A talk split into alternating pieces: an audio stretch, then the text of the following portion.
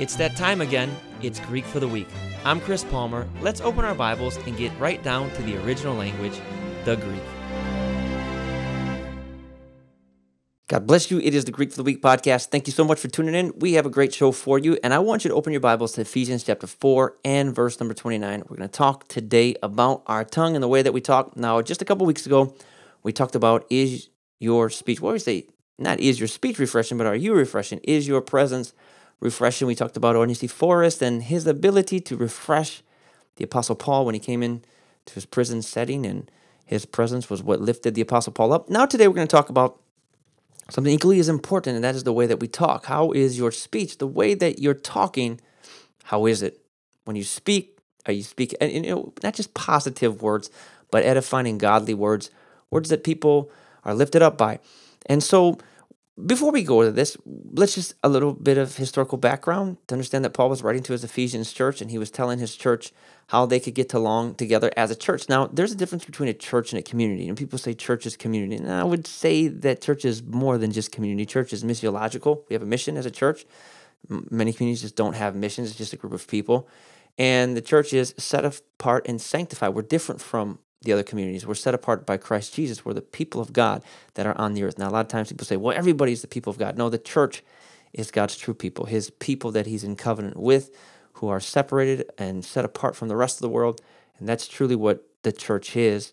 Hebrew word is synagogue or group of people. We're God's covenant people. We have a covenant with God. We're separate from the world. We can never look like the world because we're not the world. We're being called out of the world. That's the difference between church and community. The church has community with one another. And because we're all kinds of people from all different racial backgrounds and social identities, we have to learn to get along, to love one another. And people say, well, I just don't like church. I don't like people. Well, you know what? That is not a good excuse. You need to learn how to get along with people and demonstrate the fruit of the Spirit. And how can you demonstrate the fruits and the gifts of the Spirit? These are communal uh, results. Fruit is communal for the community, and the gifts of the Spirit are for other people. So how can we how can we be fully Christians if we don't have other people to practice our Christianity by and with?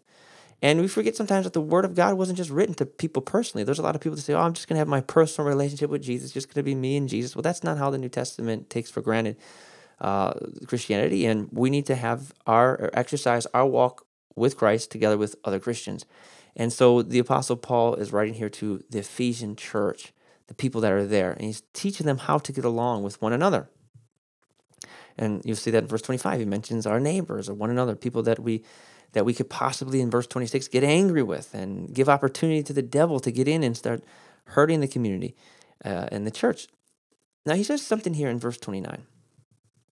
And I'm going to read in the Greek. Paslogos sapros actus stamatos uman me akperumestho.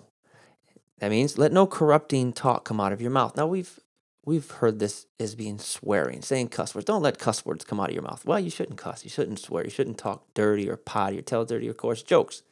But but I'm going to submit to you that this is going beyond our 21st century cultural context here. It's first century context to understand that it's it's more than that. And we're going to look at the Greek word sapros here, or sapros in the Greek, and this word would imply something that's in its very form rotting. Something that is so unusable that it is repulsive.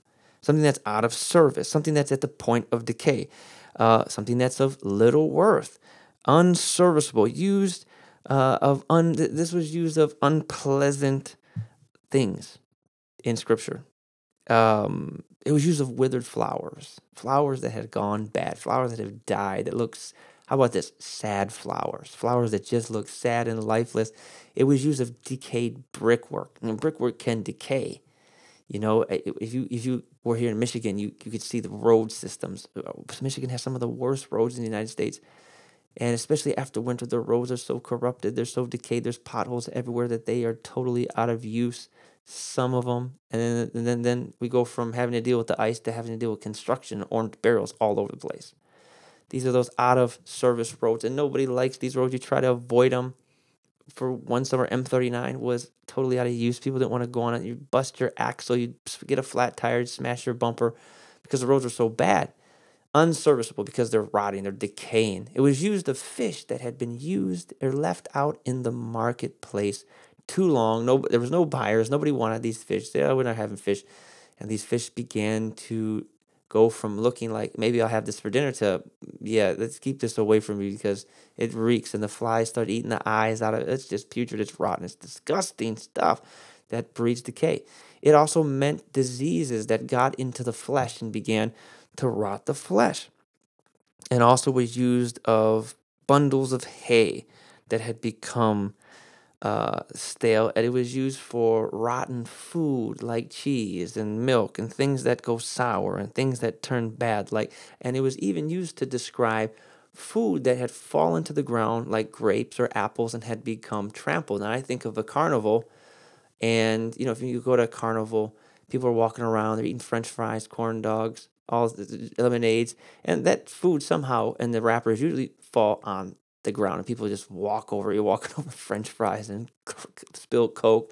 And you know it kind of after the end of the carnival the festival it looks disgusting. And this this is the idea of sapros something you just wouldn't want anything to do with but the word of god is telling us here that our speech can become that way. So it's not just cuss words it's speech that breeds refuse and breeds and breeds rot. And the word of god is telling us that if we're going to get along together as a church if we're going to have a successful church or we're going to have a successful family or a successful peer group or a group of associates, we have to we have to really work and be intentional about the way that we that the way that we talk to one another. And so, have you ever stopped to think to yourself, how, how am I speaking to people? What am I saying? How am I coming off with what with what I say? Am I speaking words that are full of life or the things that I'm saying are they corrupted? Now, this is extremely important because if the words that we speak are rotten. Rot has the ability to spread. So if one person begins to speak rotten, it's like the odor begins to permeate the rest of the group. And now here's that rotten talk coming out of your mouth. And guess what begins to happen? Everything else starts becoming rotten around you. And everybody else, because of your speech, starts to become defiled. One of the easiest ways to defile a community is by the way the people speak. If you want to see a healthy church, the church has a guard on its tongue. The minute that you want to make life terrible for the pastor is to get a faction of people to begin talking bad about the pastor.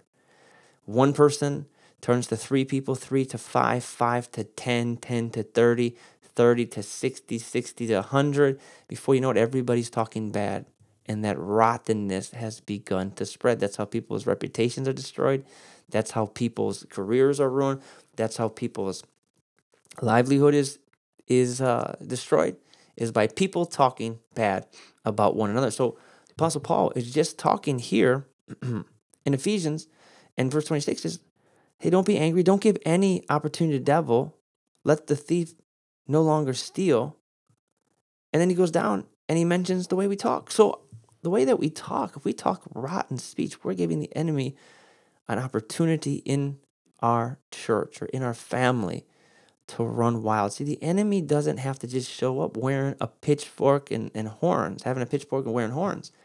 All he has to do is get somebody to start talking bad about somebody else or something. You know, church decides they want to do an outreach, all someone has to do is start knocking it and talking bad about, oh, this is stupid, this is dumb, this is, we've tried this before. And then, yeah, man, you're right, you're right, we have tried this, this is dumb. And then nobody has a good attitude about it anymore. And before you know it, the thing's a failure. Why did it fail? Because people began to corrupt it by the way, you know, that they spoke. And so we have to know that, yes, there may be things that we want to see change, but we have to use our speech to be uplifting and make sure make sure that it's not rotten. There's no excuse in our lives for rotten speech. The question I want to leave with you today on this broadcast is your speech something that brings life, or is your speech continuously and always is always rotten?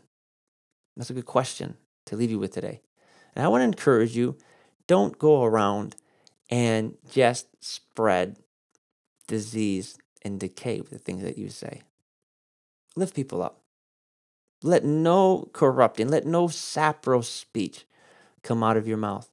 And we have to pray that the believers around us do the same thing so that when we have our gatherings and we come together as Christians, it's a healthy environment with healthy speech that's not corrupt, corrupted by rot. You know, the way, the things that you say, they go a long way. I can remember people that have given me compliments that have lifted my soul up, that have been a breath of fresh air. And I can remember things that have said, people have said to me over the years that have decayed me. I've been around people that have been negative and I become negative and then the people that I'm with, they become negative. We all are negative and putting things down. I've been there before. You don't want to be on that path. It's not why God gave us a tongue. It's not why God gave to us a mouth. Be uplifting. Speak the truth, but when you speak it, speak it in in love. That's the way to go. That's what God's word has to say. So that's your challenge today. Speak the truth in love. Let no corrupting communication come out of your mouth. Amen. Thank you so much for listening to this podcast. Make sure that you share it with a friend. Say, hey, Greek for the week, we're learning. We learned sapros today. It means corrupting. It means something that's useless and decaying and not valuable at all. It'll be a blessing to you. Make sure you share this podcast with a friend. And we'll see you next time on Greek for the Week. Thanks for listening. If you'd like to support us further, you may visit us on the web at lightoftoday.org. God bless and good studying.